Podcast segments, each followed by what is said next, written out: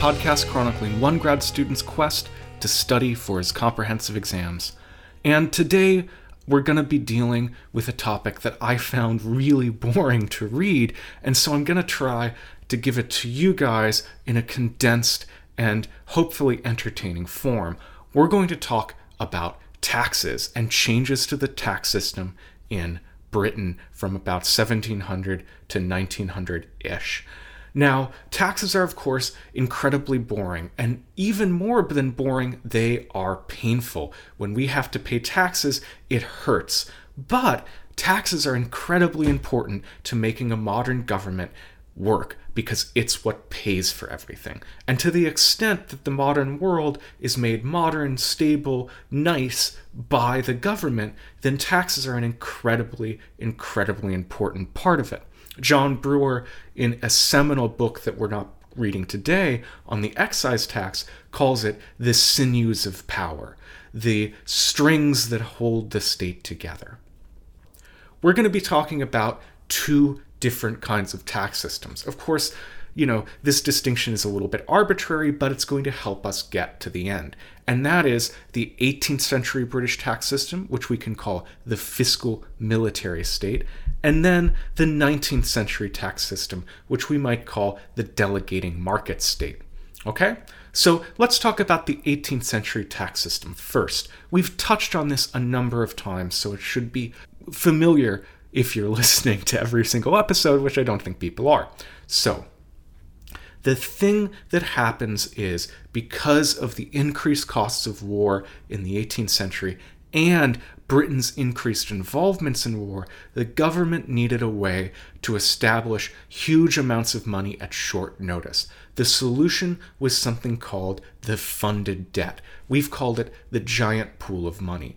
This is government debt that is paid by a particular set of taxes. So you have a particular tranche of loans, whose interest is paid by a particular set of taxes. And there's three big taxes that you should know about the land tax, the assessment tax, and the excise tax. The land tax, duh, is a tax on land, but it was pretty inefficient because it was assessed by local people who didn't really have that much of an incentive to assess their, you know, local dignitaries' manor as something incredibly expensive, so they would get taxed.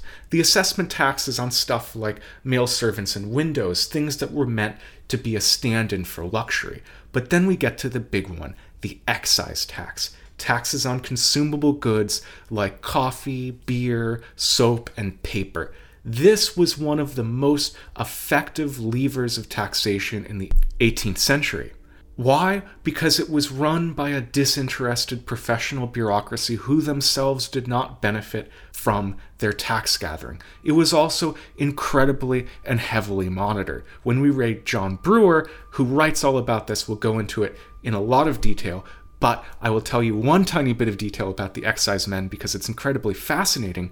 They would basically walk around cities or particular counties every day, going to merchants and they would assess a tax based on how much stuff they had. And they walked around with these big books in which they record the taxes that they took. And it was so busy and so quick, they had they had specially made inkwells that fit into the lapels of their coats. Okay? So, the excise tax.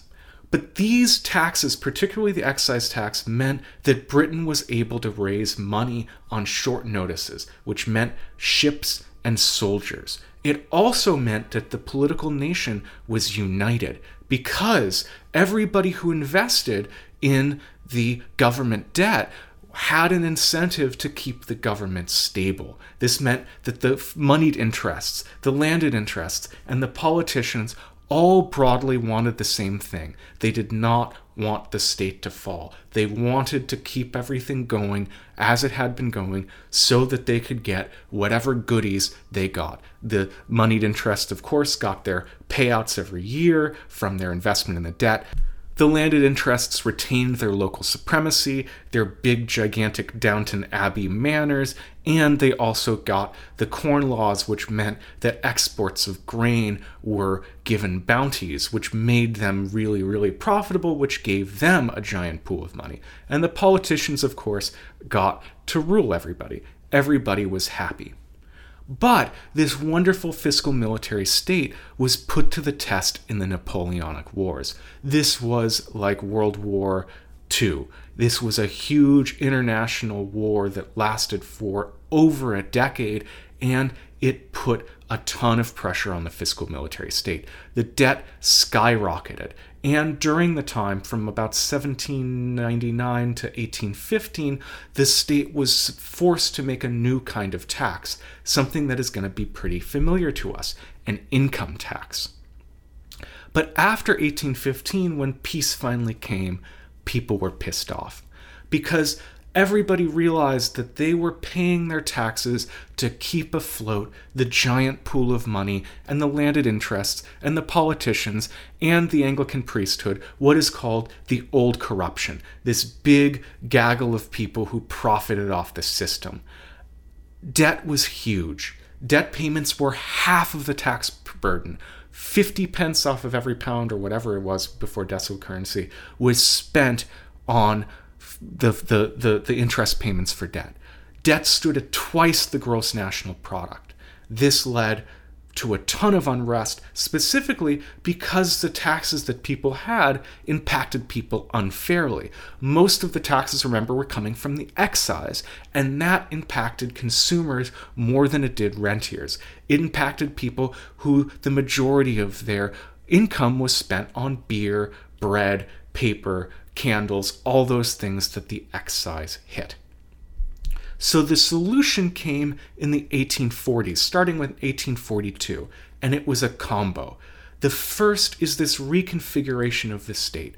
The state is no longer this honorable thing that goes out and invades places and conquers places. No, the state is committed to efficiency, probity, equality, and transparency. And you have the principle of fiscal confinement. The state is going to try to stop spending money.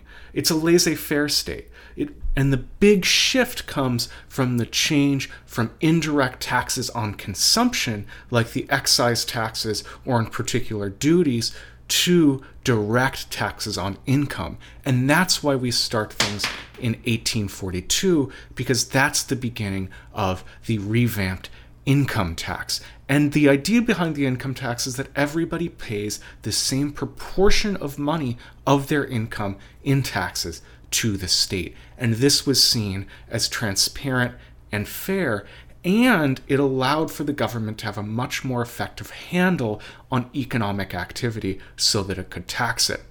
Administratively, the important bit to remember is that this started the trend of the British government having annual budgets. And the annual budget became this big bit of political theater that would be discussed and debated and voted upon, and itself would become a kind of test of confidence in the government. And there were a whole bunch of weird little legislative things that meant that this was meant to be not onerous. It wouldn't bury people in the future in debt that was incurred right now. And this led to a reduction in government debt from about 25% of GDP to about 10% of GDP for the entire century. And Victorian era government was run on the cheap, it was run efficiently. But it wasn't entirely effective, even though tax rates were kept low, even though there was this myth that the political nation was equally represented in the amount of money that they paid to the state. And that comes because of the needs of the poor people. The amount of money that British state spent on poor relief declined from about 3% of GDP in 1820 to 0.7% of GDP in 1880. This means that the very, very poor, the amount of relief that they can get is slashed. And it also means that the burden of taking care of people goes from the central government instead to the local governments. Okay? And this is, is part of the reason why British cities during the Victorian era were so shitty. And I don't use that euphemistically. This is why they had so much trouble provisioning clean water, establishing law and order, and doing all these other things because the entire onus of the Victorian state was to generate a certain amount of expectations, transparency, and information about the running of government and then let it go to civil society and localities. Also, this extended to colonies, which were forced to cover the costs of their own colonization. The most egregious moment of this comes after India is made a crown colony in 1856. This means that India goes from just being kind of the fiefdom of the East India Company to actually being an official colony of Britain. And when that happens, the British government people who come in find the finances in shambles. There's a huge amount of debt, and it's really unclear where this debt is going to be actually paid from. Their solution is to do stuff that would be very, very, very familiar to people in the 20th century when third world countries get their debt restructured from the IMF cut costs and increase taxation. The most symbolic moment of this is the salt tax, which you might remember from Gandhi's great salt march to the ocean, protesting it. So in India, all salt was taxed, and this tax was spent not on building roads, not on building railways, not on education, but rather to pay down the debt, to pay off the debt that was funded by the giant pool of money. Thanks for listening today. I have to thank Jonathan Lear for his wonderful music and Duncan Barton for his image. If you like us, please rate and review us on iTunes, share us on social media, go to the website at historian.live, like our Facebook group at Facebook, and also light a votive candle in my honor. Post it on Reddit. Tell your friends. Um, thanks very much, and I'll see you guys tomorrow.